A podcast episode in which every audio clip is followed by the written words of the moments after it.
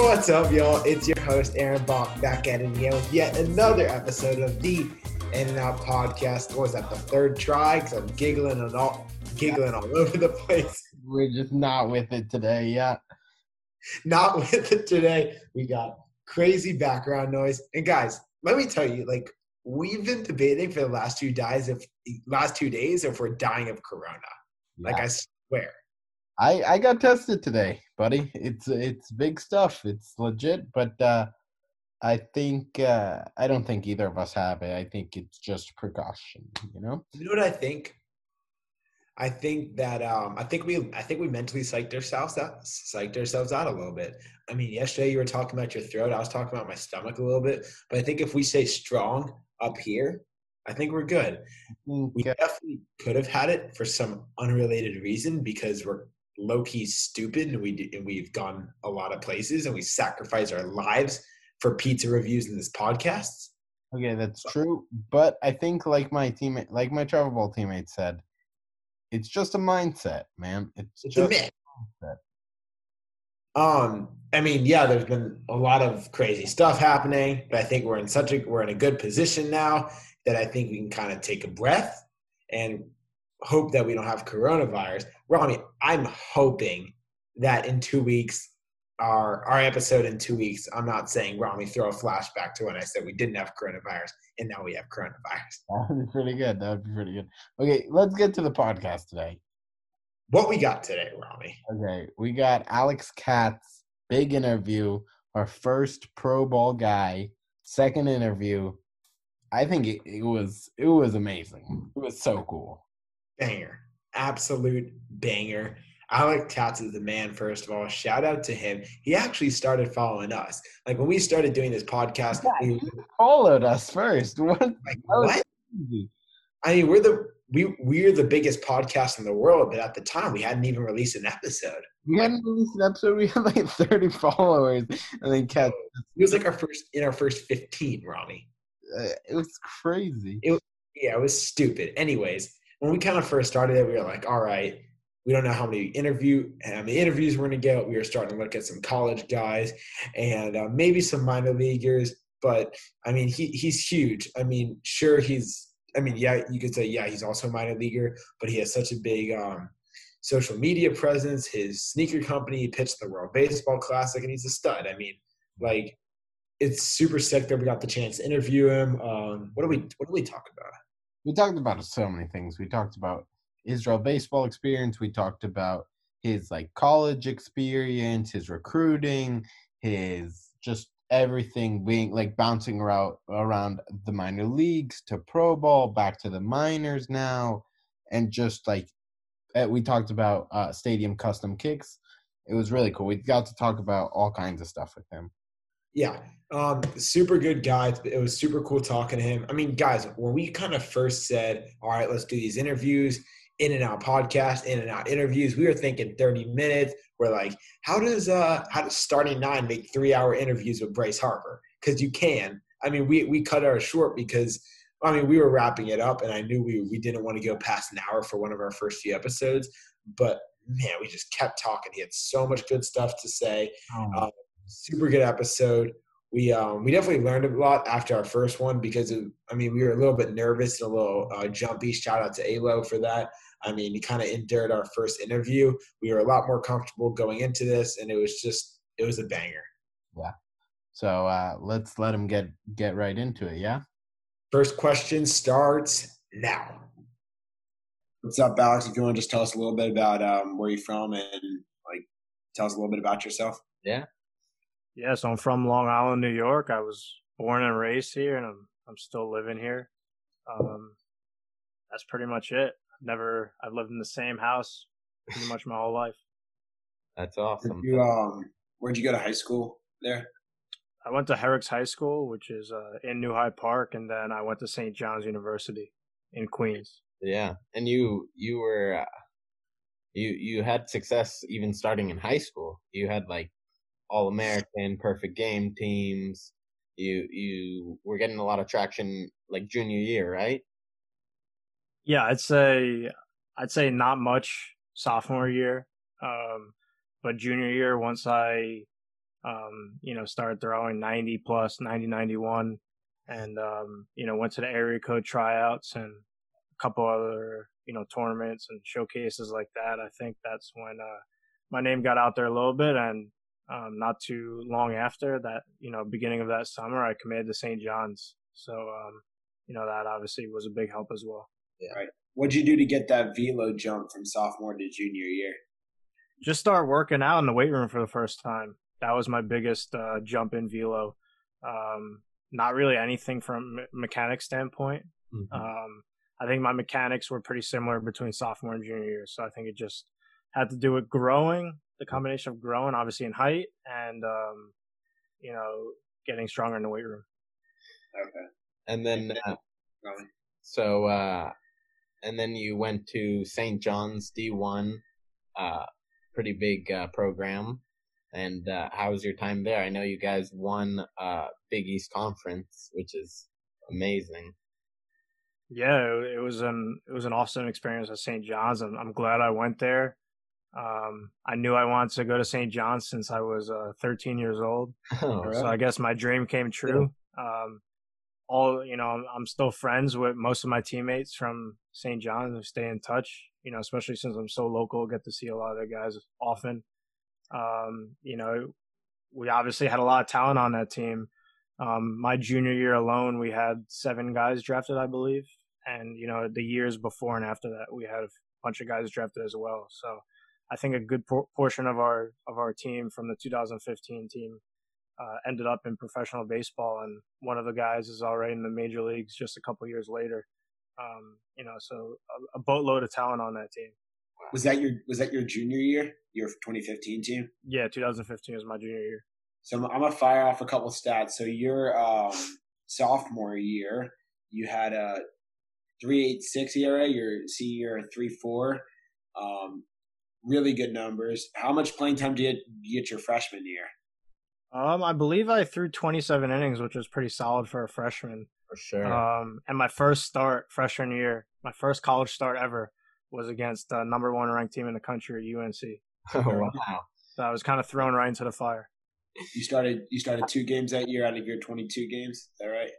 Yep. And so most, mostly a reliever at St. John's, but I did start occasionally. And how'd that game against UNC go?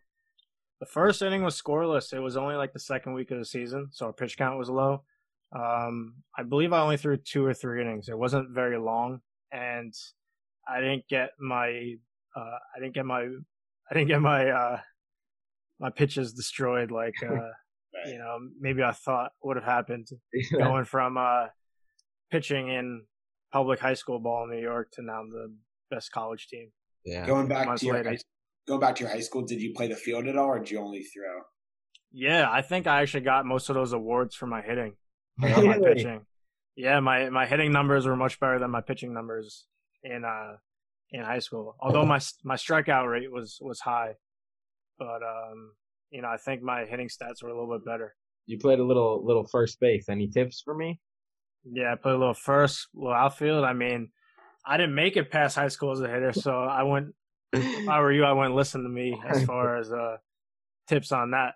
You know, I, going going back to you said your dream was to go to St. John since you were 13. Did you always know like I'm gonna play baseball there? Did you were you playing travel ball? Did you have the dream I'm gonna be in the MLB one day? Yeah, I mean my my goal or dream of going to St. John's was not to go to St. John's, the school. It mm-hmm. was, you know, I didn't really know much about the school. It was more, you know, I want to be part of that baseball program. Obviously, you know, I knew that the school had, you know, it was a good academic school and, you know, all of that I knew, but, you know, I was definitely more familiar with the baseball program. And going to see St. John's play Georgetown in the first game ever at Citi Field, the new Met Stadium in 2009, that, um, you know, that kind of inspired me to want to go to St. John's. I thought it was it was pretty cool that those guys were, you know, obviously watching them, you know, watching college baseball, probably only my second or third college baseball game ever. I saw the competition was legitimate and they were playing in a major league stadium. So that kind of, uh, that was a good re- recruiting, uh, future recruiting tool, I guess. Yeah. What did you do to um, get more exposure in high school? Um, I think just, I think the area code tryouts um, was the best. Ex- that was the best exposure that I ever had. Um, it was obviously free too. Yeah. You know, it wasn't one of these showcases that's five hundred bucks. Um, yeah, so I feel like you know you just have to see where the scouts and the college coaches are. You know, they're not always at paid events, mm-hmm. and mm-hmm. you know, as long as you're playing and doing your thing, they know what they're looking at. You know, obviously these college coaches, their job is to coach, but the other half of their job is to recruit, and obviously scouts, their whole job is to scout and grade players. So they know Did what they're looking at. So you just have to, you know, if you have talent or you're good, just do your thing and and you'll get opportunities. Do you reach out to St. John's or did they kind of find you? Um, I don't think I re- reached out to them. I believe um, after the area code tryouts, I looked at my phone, at my email, and I had a bunch of emails from different scouts and colleges. And um, I believe the St. John's email was from Coach Blankmeyer, the head coach there, and he said, "Hey Alex, uh, good job today." Like that's about it. Not like we're interested in you or anything like that. Very short and sweet. I think he was, you know, he's kind of old school. He was just he, that's kind of smart what he did. You know, keep it short and sweet and see how into it the player is. So, you know, obviously I wrote back that I'd love to go to school, and you know, then they started taking it more seriously. So um, they saw me pitch, I believe, two or three more times, and then I had they um they had me come to campus on a visit. Okay. That's awesome. Yeah, that relationship like starting there and like blossoming is exactly. There's plenty of coaches that wrote emails that look like you know they're paragraphs long. Some of them just copy and pasted. Some of them more personable. Mm-hmm. But you know, I like what Coach Blankmeyer did, just short and sweet, get yeah, right to the point. There? He's still there. He actually just left this year. He's uh-huh. um after like 27 years as a head coach. Wow. He uh, he's a coach with the Mets now. Okay. Right. One of the managers in their short season affiliate. Sick. Okay. And you got drafted in 2015, and you started playing um, low A ball or rookie ball that year. Yeah, I, when I signed with the White Sox, I went right to the Arizona Rookie League. I was there for about four to six weeks, something around that range, and then got promoted to the short season um, advanced rookie team. Okay, yeah, I see that. Um, what what was that experience like in your first year of pro ball? Were there any like learning curves or stuff like that that you had to go through? I think the biggest adjustment was just being in. It was more of a culture shock, you know, growing up in New York and then uh, going to college in New York, in Queens, New York, not too far away. Even though we traveled, um, in college, went to all these different places, it would be a few days at a time, you know. Right. But going to Arizona and Montana, uh, two states I've never been to, obviously totally different from each other and totally different from New York. Um, I think it was a little bit of a culture shock there. As far as the um, competition, I, th- I, think it was an easy transition from college to um, professional baseball, especially the lower level rookie leagues, because most of those guys are the better college players. And I ended my college career pitching in the regionals, pitching against some of the top teams in the country. So, you know, those teams were just as good as these uh, minor league ball players that I started playing against in the rookie leagues. And to go back a little bit, you had your um, when you were in New York, did you play travel ball? Because you know down in Georgia and places, especially like Texas and the Southeast, the travel ball is just such a big thing. And what's that like up there? Yeah, I think growing up, I played on 80 different travel teams. Um, you know, once my season was over, we would get in contact with another team. Hey, hey, we're trying to get some more innings, more at bats. Um, so I, I, definitely met a lot of people in the baseball world over here, playing on so many different teams. Um, we all know of each other, but um, no, I think I think travel ball is important growing up. I don't think there's a need to do travel ball when you're, you know, 12 or 13 years old, but you know, it definitely helped with my development and playing against better competition. Love it, man. Was there anyone you actually know of any guys like in the minor leagues you played against back then or anything like that? Yeah, Ramon Laureano was on my travel team in high school. He's an outfielder for the Oakland A's now. Yeah, best, maybe the best arm. Yeah, yeah. I we would play catch all the time. um, I think he actually pitched for us a bunch, but you know, just just knew that he was going to be a good player because um, he he got drafted by the Astros, and I think he was kind of stuck at certain levels for for a while. And um, as soon as he got to Oakland, he got you know he moved up quickly and became a you know a young sensation. Yeah, Was that, was that Stud like, player. that's that like awesome. a thing or like a defensive thing that he struggled with, or just the organization that he was in? I don't know. I don't know. I, I kind of um, you know, it's one of those things like we were close playing travel ball, and Yeah. you know, then he went across the country, went I think junior college.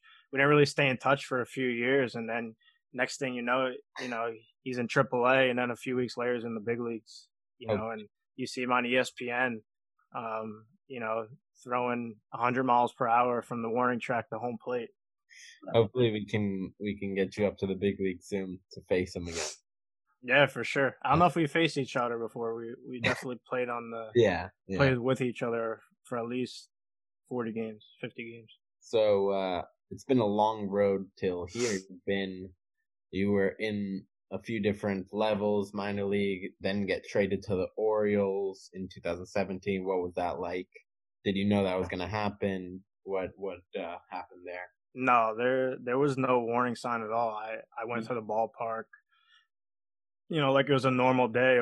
Got my lift in, worked out a little bit, um, grabbed my glove and cleats, and went out to left field to stretch and throw with the pitchers. And that's when our manager uh, called me back into the clubhouse, and I basically just called the the um, farm director of the White Sox and pretty quick phone call. Just you know, basically said you, you were traded. Thanks for everything you've done. Best of luck. Um, first thing that went through my mind was what did I get traded for? So um, all the guys were on the field taking BP. I think I went on my phone and searched my name on Twitter to see if see what I got traded for. Hope, hope hoping it was something good. Yeah, But um, it was definitely it was definitely a little bit of, of a difficult uh, transition to be traded during the mid during the season. Um, you know, especially in the minor leagues when a lot of development is going on. So you know there were some adjustments, mechanical adjustments, and philosophy different philosophies that I had to adjust to during the season when the numbers counted. You know, this wasn't the off season or or even spring training where you know the games didn't count. Yeah. So um, you know, there's a lot of trial and error that year with meaningful games. So it was a little bit of a challenge for me. Yeah. What's the minor league grind like? Like, Um, it's, I think it really depends on what team you're on and what league you're in. The grind is definitely more in certain leagues. Um, in in rookie ball, um, my first taste of minor league ball, it was we were treated like kings. It was, it was, uh, it was, it was a, it wasn't really a realistic, it wasn't really realistic um, showcase of what minor league ball is about because, uh, you know, we had four games and an off day. So every four days we had an off day. Um, what else? We ate, you know, we ate big league food because guys, big, all the big leaguers rehabbed at the complex, so they gave us good food afterwards. Um, the the drive to the complex or the road games were either across the complex, so we would either play the Dodgers, which is a five minute walk in our complex, or maybe a 10, 15 minute bus ride uh, down the road to other complexes because they're so close in Arizona. I think um, it was a it was like night and day between that league and the short season team in, in Great Falls, Montana. You know, a lot of these stadiums are some of them are nice in that league, but some of those stadiums are, you know, 80, 90 years old. The clubhouses are the, you know, the size of a closet. Um, bus rides, there were bus rides that were eight to 15 hours long. Um, bus, buses breaking down, you know, in the middle of uh, farmland and have to wait on, wait on the side of the road with the cows until a new bus came. Um, so that was, it was, there was a lot going on that first year. Um, I think the Carolina League, which I played in with the White Sox and the Orioles, the the travel was relatively easy. Most of the travel was between an hour and three hours long. So we would, you know, it was no problem leaving on game day. You know, leaving at 10, 11 a.m., getting to the hotel, you know, you know, noon, one o'clock, having time to relax a little bit and go to the field. So um, it really depends on the league and the team that you're in. Right. Okay.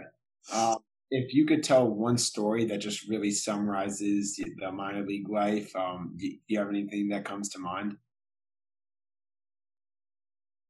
The, the story always uh catches me by surprise. Off the, off to think of a story. Okay, we'll come back to that. Yeah, we can Um, come back to it. Team Israel. I mean, this is crazy. You guys, you joined this team. Like, well, first of all, tell us how you how you got on this team in the first place. Yeah, they basically just reached out in 2016 during the season. It was just an email, you know, with a bunch of guys. Um, I'd say like eight or nine guys were in the email, coaches and some players, and they basically just asked if we were interested in playing. Um, it wasn't really a formal email, and I wrote back after like 10 seconds. I think I think it just got sent to me, and I wrote back, "Yes, I'd love to play." And uh, I guess the rest is history. I, I played in the qualifying games, and um, or I didn't play. I was on the team, didn't play, but we won, and then I made the the roster for the main tournament, and ended up pitching in that in the main tournament. Yeah. Yeah, You played, you played really well. I mean, what's it like playing in front of like fifty five thousand people? That's In. Korea, right? Um, yeah, and Japan. So it's uh the first time you do it, it it's it's a it's a feeling that you can't even describe. Um, it's like night and day compared to pitching in front of um, you know a crowd in a minor league ballpark with a couple thousand fans. Um, the amount of, of adrenaline I've had, I I don't know if I've ever had a that kind of adrenaline pitching. Um, I didn't really even f- feel the balls coming out of my feel the ball coming out of my hands. Um, you know, luckily I was able to control the adrenaline a little bit, but it was definitely a, an amazing opportunity over there. That's awesome. What was it? What was it like being a part of that? What was it like being a part of that run there? It was exciting. I mean, we we definitely took it one day at a time. Uh, we weren't surprised by our our our success in the tournament. Almost everyone, even our friends and family, were probably surprised because we had 200 to one odds of winning the whole thing, and we ended up starting off the tournament four and zero. Yeah. So, um, you know, I think, I think it just, it just kept rolling from day to day, and um, you know, it, it really was. Uh, we just got used to winning, and that's how that's how you keep winning. Just get used to it. Right. Um, mom, you got anything about that?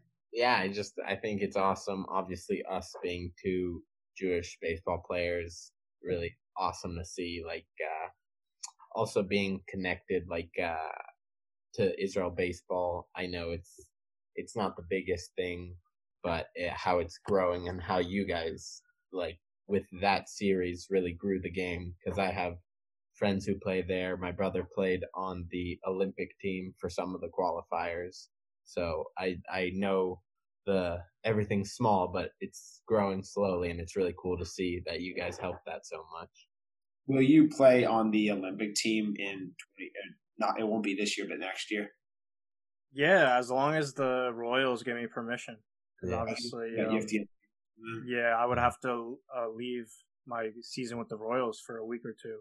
Yeah, So I would have to get permission from them, but we still have a while before Yeah. that uh that's going to happen over a year. yeah, Right. You um, have you already planned to go this summer? Um, No, it wa it was uh it was canceled way before they even um you know got everything going. They didn't even finalize the roster yet. Um you know, so there there were still some some things to uh Mm. to do from both ends.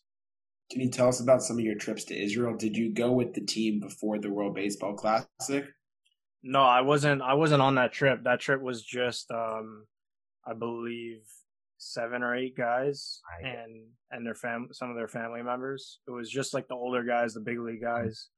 Um so I I went for the first time in October of 2018. So I've been to the country twice, once last off season, once this past off season. And um the first day that I went there, I I got my uh, dual citizenship. That's Really? awesome. That's awesome. What is it? Um, what was your first time experience there versus your kind of last time, or you, if you want to just run through both experience? And ca- also, can you like tell us a little bit about uh, Israel baseball and what you got to see of it? Yeah. Yeah, I mean, I, I, I, you know, your first time in a country, you have expectations, or um, you know, you've heard things about the country, but you know, you you really didn't, you don't, you don't really know um, you know what to expect until you actually go there and see it for yourself. So um, I, I never realized how small of a country it was. Just in uh, five days, we saw you know the main attractions in the whole country from east to west to north to south. Um, you know the country is obviously beautiful and um, Tel Aviv and Jerusalem are like complete opposites of each other. Jerusalem is old and very religious. Tel Aviv is very modern and I not as much not as religious. Obviously, Jerusalem is probably one of the most religious places on the on the earth. Um, as far as Israel baseball, um, you know, obviously besides touring the country, a lot of our trip had to do with um, giving back to the kids and trying to grow the game. So, um, you know, whether it's autographs, taking pictures with the kids, doing baseball clinics, um, you know, having a mini practice playing catch and having the kids watch us. Um, pretty much just doing anything to inspire these kids and try to grow the game. Yeah, I mean, I saw some um, some videos and pictures while you were there. I actually had some friends who saw you when you were, when you were there, and um, you know, was it was it like fun or how did these kids react to kind of meeting you? Because I mean, they knew they knew who you are, and did any other players go with you when you were there? Yeah, there were. Um, this last trip, it was just me and Jonathan DeMarte, a pitcher with the Cubs. Um, the first trip, it was about 10 guys total. Oh, um, yeah. So, I mean, a lot of these kids look up to us, you know, fellow Jewish professional baseball players. At the end of the day, there aren't that many professional Jewish baseball players out there. And those kids obviously live in Israel and love baseball. So, you know, I, I could imagine being in their shoes and uh, the feeling what it's like to, to meet, you know, some of these guys yeah, you you represent the dream to them, living it out. You know, for us too. Like uh, it's like I don't know, cool to see a fellow Jew kind of doing what we want to do one day. Absolutely, absolutely. Because yeah. they joke about all the time. There's lots of Jewish lawyers, doctors, and right. and people in finance, right? So yeah. just, just trying to trying to change your reputation a little bit. Mm-hmm when you were on the World Baseball Classic team, there were a lot of um, ex pros or ex guys that were in the big leagues. Like, what did they teach you? I mean, there were some pitchers that had some um, pretty good stints in the big leagues. So, you know, what what is what are some things as veterans that they were able to teach you? Yeah, I mean, I I, I picked the brains of all those guys. Um, Marquis, Marquis, and I talked a lot, especially in Arizona during our preseason games. Um, you know, and, and I went went out for lunch with Ike Davis. You know, we talked for a couple hours just about baseball and stuff like that. Um, you know, just just watching. You don't even have to. Obviously, I did talk to them and learn a lot, but just watching them and watching how they go about their business is, uh, you know, you see right away why they are who they are, why they've why they've made it, and some guys haven't. Uh, yeah. Jason Marquis, who uh, is on, you know, obviously past his prime. He was still chucking 90, 91 at his age. Um, you know, I don't think he's actually announced his retirement yet, but, um, you know, obviously he hadn't played in the big leagues for a few years before playing in the World Baseball Classic, and he was still going going about his business like he was in the big leagues, and um, you know, really took care of his body and had, had you know, obviously has a really good work ethic. That leads me into like uh, you learned a lot from them and you've learned a lot from all your different experiences in pro ball, WBC, whatever, from college ball. But what's the one thing you've learned now that you now know that you would go back and tell your 15 year old self and and that would have helped you tremendously and changed the game for you back then? You're saying from the World Baseball Classic, or just, from, just in general? Just in general, from all your baseball experience now? I think just to just to be a self coach and really um, you know trust yourself and and learn from yourself. Um, I think in the past I trusted coaches. I basically put my my my my career in the hands of other people. Um, and what I realized quickly is that no matter how good the pitching coach you have is, he's not going to be with you uh, your whole career. Um, you know, and obviously the longer the career you have, the more coaches are going to, uh, you know, come across. So, um, you know, listen to everything they say, respect everything they say, take it in. You know, a lot of what they say could help you, but at the end of the day, you're only going to have yourself. You know, you're always going to be with yourself on the mound, on the field, in, in daily life. Um, so really become your best coach. You know, the coach doesn't have to come out to the mound for you to make adjustments. Learn to make adjustments by yourself, just stepping off the mound or stepping out of the batter's box. Right. What's um what one coach over the course of anywhere from high school to now, like what coach helped your development the most?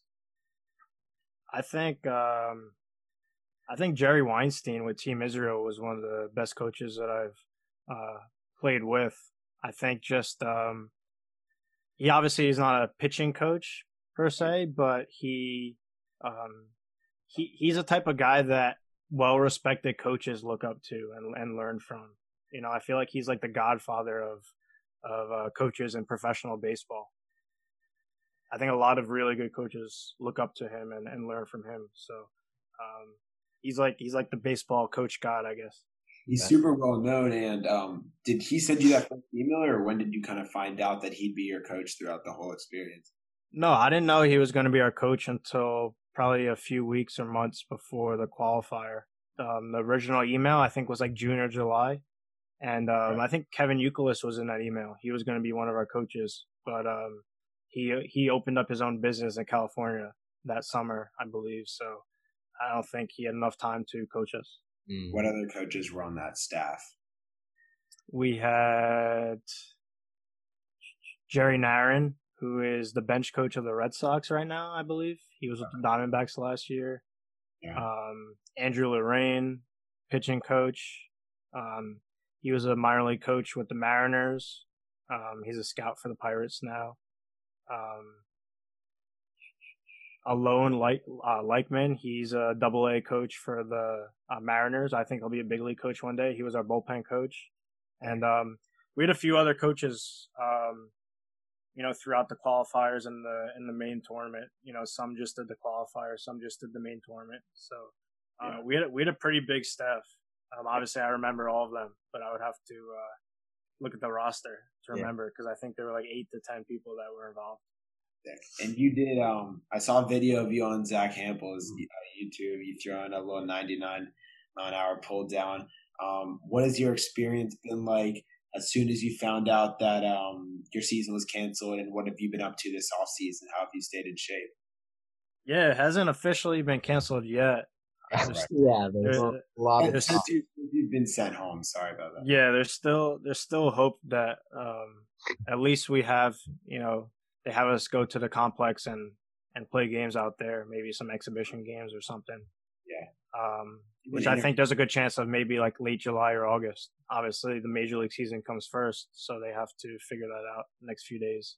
I'm sure you um, guys just fancy to get back out there. I mean, just even just go to the ballpark and train and play inter squads. I mean, you want to be there. There's facilities, stuff like yeah, that. Yeah, I haven't pitched in a real game since last June. It's been a year already. Um, I had surgery last August, so I missed uh, the second half of last season. Um, was that um, um, was that with Long Island? Yeah, with the Ducks last year.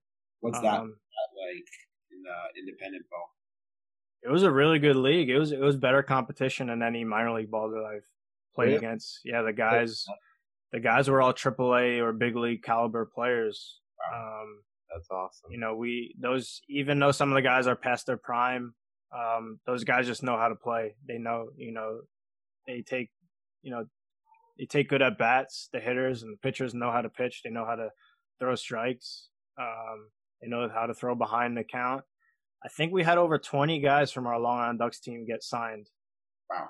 Um, between last season and this off season, and uh, one of our pitchers from our from opening day made back to the big leagues in the same year. So Tim Melville of the Rockies was in the big league rotation for the Rockies just a few weeks after pitching for the Long Island Ducks.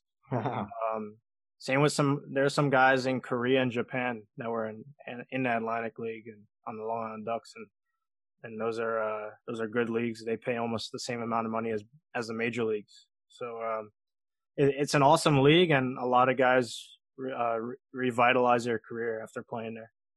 Right. And tell us about your off season. Sorry, uh, we kind of sidetracked a little bit. Yeah. So, I mean, this off season part one, um, the rehab process was pretty, pretty smooth. I had nerve uh, transposition surgery. Mm. They just had to move the nerve over. Um, So the the rehab was pretty smooth, and my velocity just continued to grow throughout the winter. Once I got to that point where I was throwing hard enough, started throwing for teams. Uh, there were a few teams interested, and some teams invited me out to their complex to throw. But uh, the Royals ended up making the first offer, and I and I signed with them. Got you. Okay. now, off season part two, coronavirus. You guys get sent home. What what's going on now? Yeah, I mean, I, w- I was ready to get going. I was there for I was in Arizona for two weeks. They took it really slow with us because uh, we had time. The minor league season was starting a little bit later than usual. It was it was like a week and a half after the major leagues were starting. I mean, um, pitching so, is best. I don't, I don't really know. What'd you say? I mean, what I mean, what's that like when it's taking it slow? Are you, are you doing less workouts? What's the deal with that? No, just um, you know, less pitches in the bullpen, more time between bullpens. In past spring trainings, you get going right away.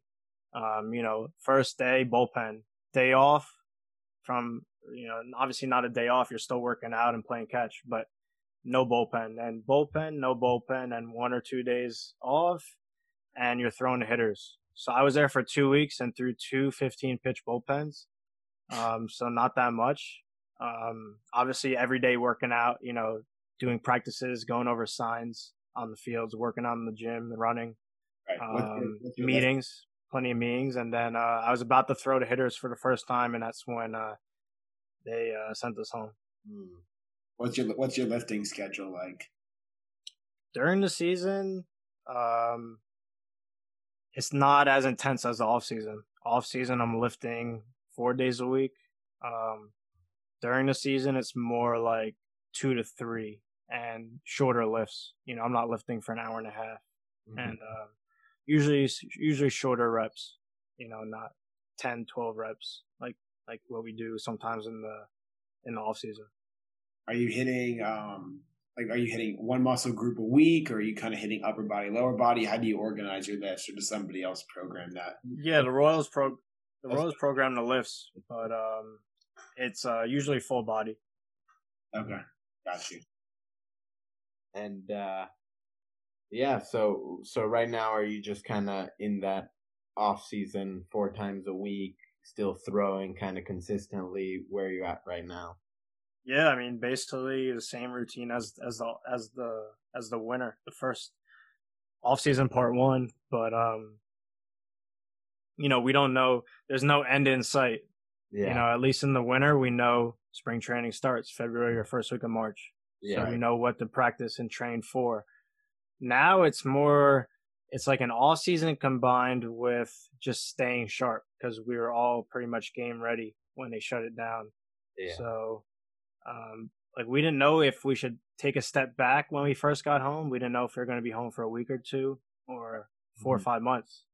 You know, yeah. so even now we don't know what we're training for. Yeah. Um, we're kind of just staying ready, but not overdoing ourselves. Um, because right. like I said, we have no idea what's going to happen. Yeah. What's your day in the life like in the off season, or right now at least? Um, I, I sleep in pretty late. You know, um, I'd say work out around 11 or, or noon.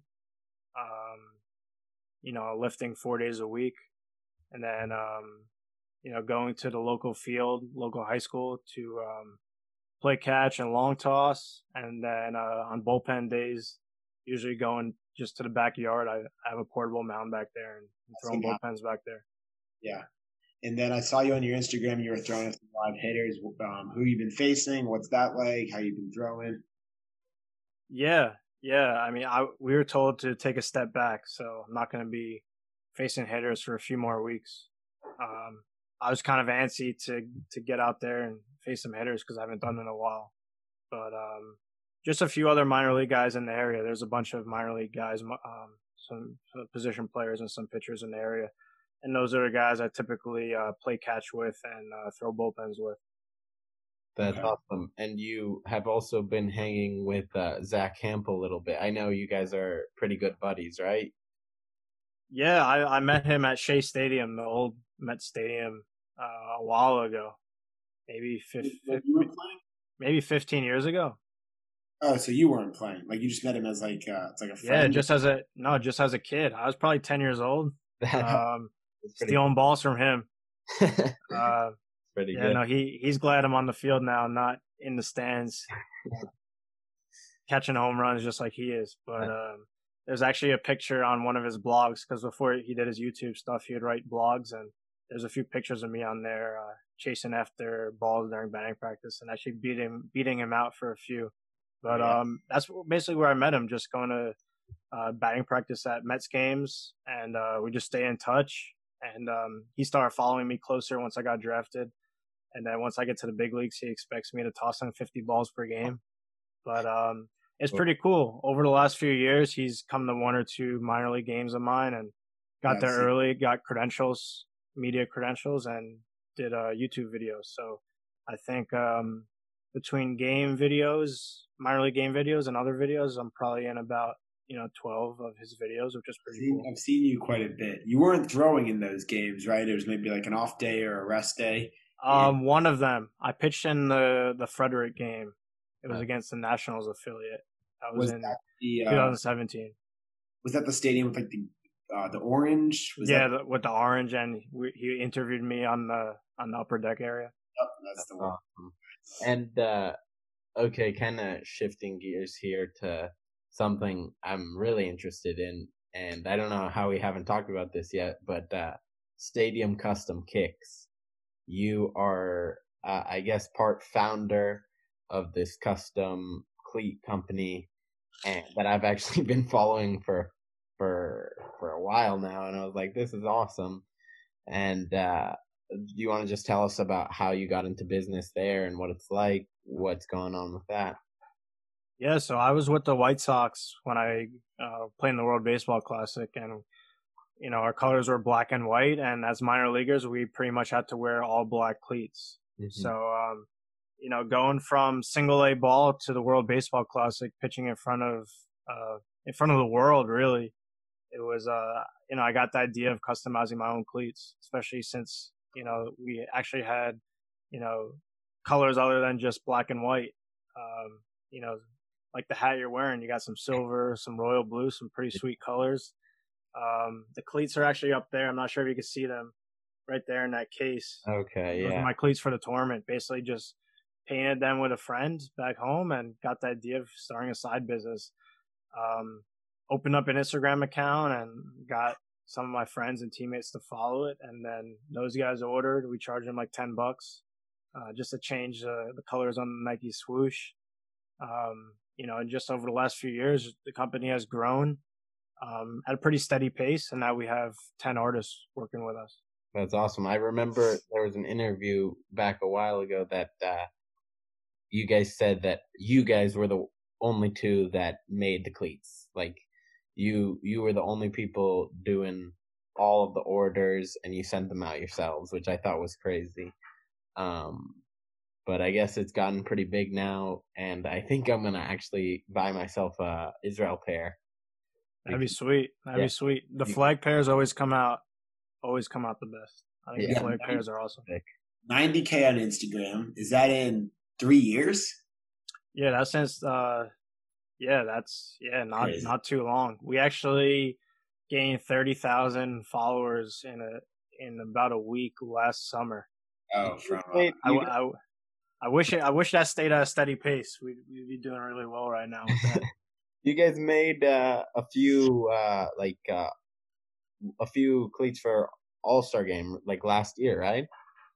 Yeah, a few. Um, you know, I'd say we have at least one pair in every major sporting event: baseball, football, uh, even golf. Now we did a few pairs for the for the Waste Management Phoenix Open. So uh, we're starting to grow more in football and um, and golf. Obviously, you know we're we're bigger in baseball.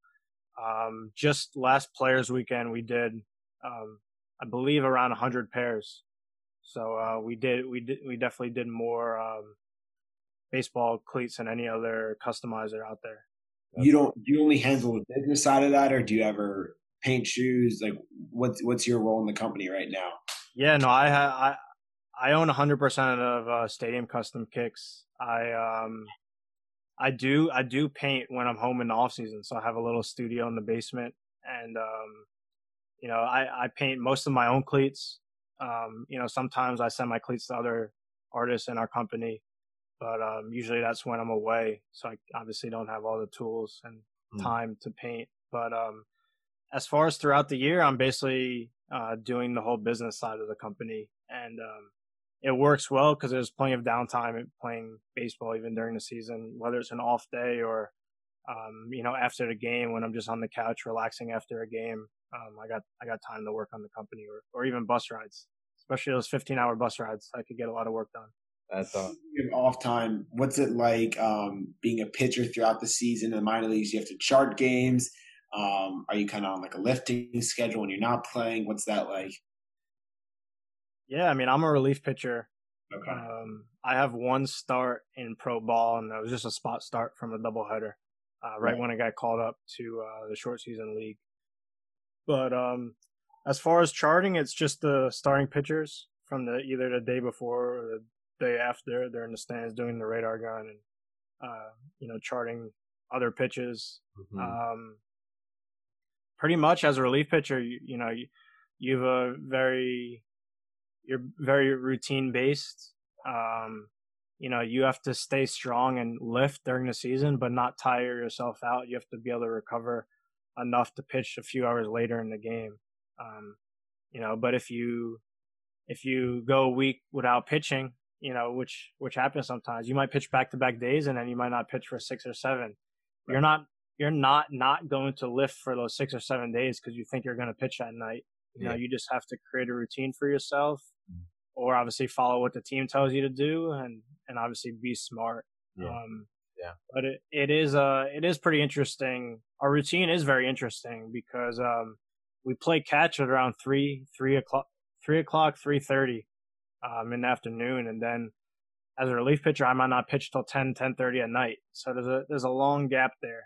Yeah. So um, got to get hot again yeah, you're not really warming up for the game. It's more just warming up yeah. to stay sharp, and then you have to completely warm up your body again if you're going to pitch in a game. You got ten minutes to get hot in a game. What are you doing? I, I don't know if I've ever had ten minutes to get hot. um, I'd say maybe ten minutes, but that's only if they said, "Hey, you got the next batter," and then uh, the pitcher before gets out of the inning, and then I, I'm starting up the next inning. So mm-hmm. then maybe I have 10 minutes um, between halves, halves of the inning. Well, what's um, your routine? Say you have half an hour or so, if you kind of know you're. Yeah, sure. I think my, I think my routine starts early in the game. Okay. Um, it depends if I have a role or not. Um, okay. A lot of the minor league teams don't have roles. You know, they want to test guys out in different roles. So, you know, I've been setup man, closer, long relief, short relief, basically done it all. Mm-hmm. Um, so I have to be, re- you know, I pretty much have to be ready at any given point throughout the game. Um, obviously, first couple innings, you're hoping that the bullpen doesn't have to get hot. Um, so sometimes the team actually has the relief pitchers in the dugout to watch the first couple innings. Some some teams hate that and want the pitchers in the bullpen, you know, right away. Just so you know, if the guy gets in trouble, you don't see the whole bullpen running down the warning track to get to the bullpen. Um, so I'd say most of the time start the game in the bullpen, you know, hang out, watch the game, focus on the on the opposing team, their hitters.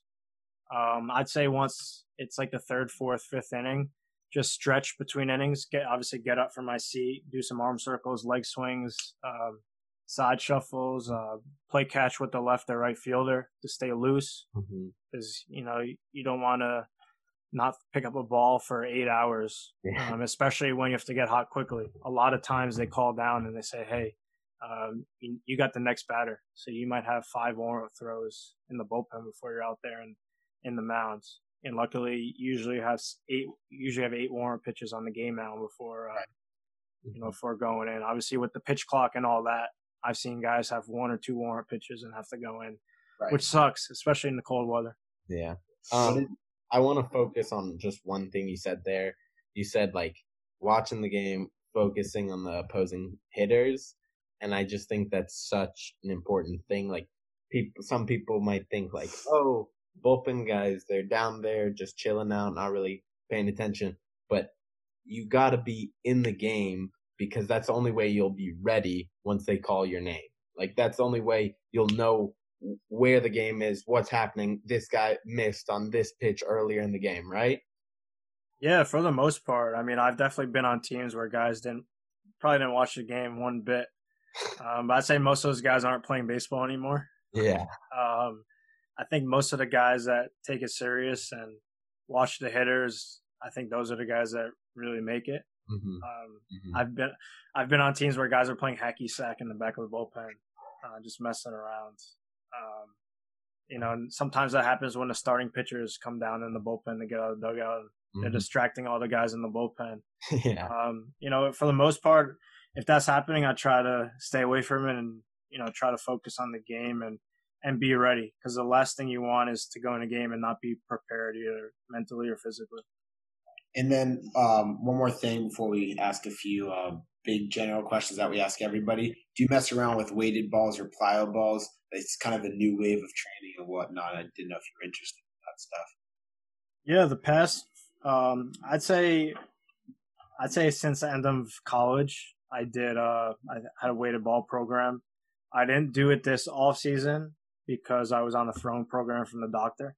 Yeah. um, coming off surgery, but um, basically create a new routine off, you know, a new routine for myself. It's not really with a whole um, whole set of weighted balls, but more of just um, you know using a four ounce ball. So like you saw in that video with with Zack, after during the season, after every time I throw, I usually um, do a few crow hops with the with the four ounce ball, and Okay. obviously not too many, but around three or four throws, just to keep my arm going, um, keep the velocity consistent throughout the year, because a lot of guys definitely dip in velocity towards the end of the year. So um, Yeah. I feel like that has allowed me to to stay sharp and uh, you know keep the arm speed going. Yeah, there's a ton of ways. I mean, a ton of different ways to do it. For instance, off season, we'll kind of do a series of pull downs Monday, Friday with the four ounce and six ounce plyo. Um, I know some guys that just say just long toss every day. Some guys just strictly do bullpens or kind of game realistic throws. Um, but yeah, there's definitely a ton of ways to go around. A ton of ways to mix it up. Yeah, I think everybody's different. Everybody's unique. Um, a lot of trial and error you need. Um, I used to long toss a lot. Um, I long toss during the off season, but I don't really long toss at all during the season. Not Um, even to before a game. No, no. Usually just play catch nice and short before the game, but still get those hard throws with the four ounce ball in. Um, Oh, because you're not on. you- um, You're in the bullpen, right? So exactly, and I don't really throw my uh, slider on a flat ground. Oh, really? like I I actually have a ball. It's a double ball. It's two baseballs that are nailed and taped together, and I hold my slider grip. And just by holding it or flicking it against the fence, sometimes that allows me to um, keep my release consistent. So I have a I have a few gadgets and stuff to help with certain pitches, like um, like uh, the clean fuego ball. I'm not sure if you've seen on Instagram. It's uh, like a hockey puck with seams, and it um, allows you to work on spin efficiency and uh, keeping your fingers behind the ball. So that helps me stay on top of my fastball, and then obviously that double ball helps me um, helps me with my slider. Uh, So, Is that what uh, Joe Kelly threw into his window? Yeah, that's what. Yeah, he was practicing his changeup with the with that ball. okay. get get that spin rate up. And Um, you you talked about a few of your pitches, slider, fastball. Uh, what would you say is like? Give us the rundown on all your pitches and what is your best pitch? Yeah, I'd say my um, I throw three pitches: fastball, slider, changeup. Um, my fastball is a four seam, but it has a good amount of sink. It's a very low spin rate, like 16, 1700 RPM. Pretty low. Um, yeah, very low. And my slider is extremely high. My slider is like 28, 2900 RPM. So, um, yeah, no, they, they actually play well off each other. Um, you know, Yeah, my some slider, big- Some big league sliders are like 24, 25. yeah, so my slider, my slider is probably my best out pitch. I get most of my, my strikeouts on the slider and, um, I get a lot of ground balls from my fastball when it's down in the zone. So obviously, uh, being a sinker ball pitcher, you get a lot of ground balls. You know, guys are on on on the top part of the ball. So, um, you know, my strikeout rate and my ground ball rate are, are pretty high, and that's because of both of those pitches. And I'm obviously starting to use the changeup a little bit more. That's awesome. That slider, the one, it was, I think there's a video of you in the World Baseball Classic where like a hitter's just like running like five feet down the line. Is that is that from that? Yeah, it makes you look good when these hitters have crazy uh leg kicks. Yeah. Um. So that's obviously your best pitch, but now let's make things a little bit more general. What would you say is the best thing you do on the field? Just you get on the field, you're selling yourself, so you're telling the coach, "This is what I'm going to do the best. This is what I'm going to do better than everyone else today." Yeah, just just come right at hitters. You know, don't you know, don't baby any of my pitches. You know, you know, go try to go for the corners every single time. Just coming right at guys, trying to get action right away. Yeah. Um, you know, I think that's that's one of my strengths, For sure. especially especially with the movement on my pitches. You know, just trust my stuff, force these guys to swing because baseball is boring when hitters are taking taking uh, ninety percent of the pitches just standing in the box. You know, yeah. it's it's fun when there's action. You know, when guys are swinging and missing, or even when guys make contact and hit the ball. And what's the biggest thing you'd say like you're working on right now? Like the opposite, like this is something I need to improve and that's what I'm really working on. Yeah, I think uh, even my strength, I'm still working on. Um, Yeah. because I know, um, you know, maybe sometimes I don't have that same amount of adrenaline going, but I need to kind of create it and get my body moving uh, a little bit faster. I think sometimes I catch myself moving a little bit too slow. Mhm. Um, so I think just finding a good rhythm, a consistent rhythm, so that you know, obviously that that tempo is consistent. Mhm. So, um, you know, I think that's one of the main mechanical things that I'm working on. Just, um, you know, staying consistent with my with my rhythm. Because sometimes, even through video, you might not even be able to tell. It's it's more about feel. And then the last uh, last two questions. You meet a 12 year old left handed pitcher just like you. He says like I, I, I want to be you when I'm older. What is one thing you're telling him to make sure he stays on track? I think just have fun. Uh, these kids, uh, at a young age, they uh, they think they're going to the big leagues, or the parents think they're going to big leagues next year, or getting a scholarship um, at 12 or 13 years old. I think just have fun because even um, the best big leaguers in the game, they're having fun. You know, you see these young young studs like Acuna; those guys are having fun when they play, and uh, they're uh, you know it's their it's it's our job at the end of the day. So you know, our families, our future is you know relies on how we do as a as a ball player. So there's a lot of pressure. But if we could eliminate the pressure, then a 12 or 13 year old kid can eliminate the pressure and have fun. Awesome, man. That's awesome. Um, and then last question. This is what we kind of finish every interview off with everybody. What's your favorite thing about baseball? I mean, there, there's so many answers. There's not one right answer. If you could choose one thing, why you wake up every morning, I mean, what is it? I think that it's one of the most unpredictable sports. That every game is unique in its own way, especially since there's no clock. So kind of say it like that because they're trying to add clocks. So I think uh, one of the best parts about the game is that there is no clock. I agree. Um, you know, and you know it's not like um, you know basketball, football, soccer. Um, you know, obviously there's no clock, and every field is different. I think that's one of the coolest things.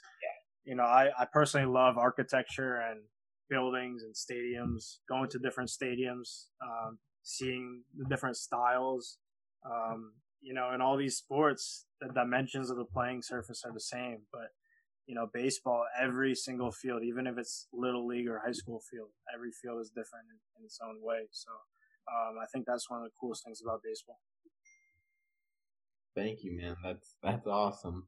I completely agree. We we love the game for all those reasons too. And Absolutely. and if you you want to shout out, we don't have too many followers yet, but too many subscribers. But if you want to shout out Instagram, YouTube, whatever, go for it. Sounds good. I don't, uh, don't have an active YouTube channel, but, uh, Okay. do the other stuff. Okay, so uh, what are you on Instagram? Kitty Kitty Gat. The El Gato 12. Okay, so we'll make sure to put that out there for everyone. Go follow you. Sounds good. Thank you, man. Thank you. No problem.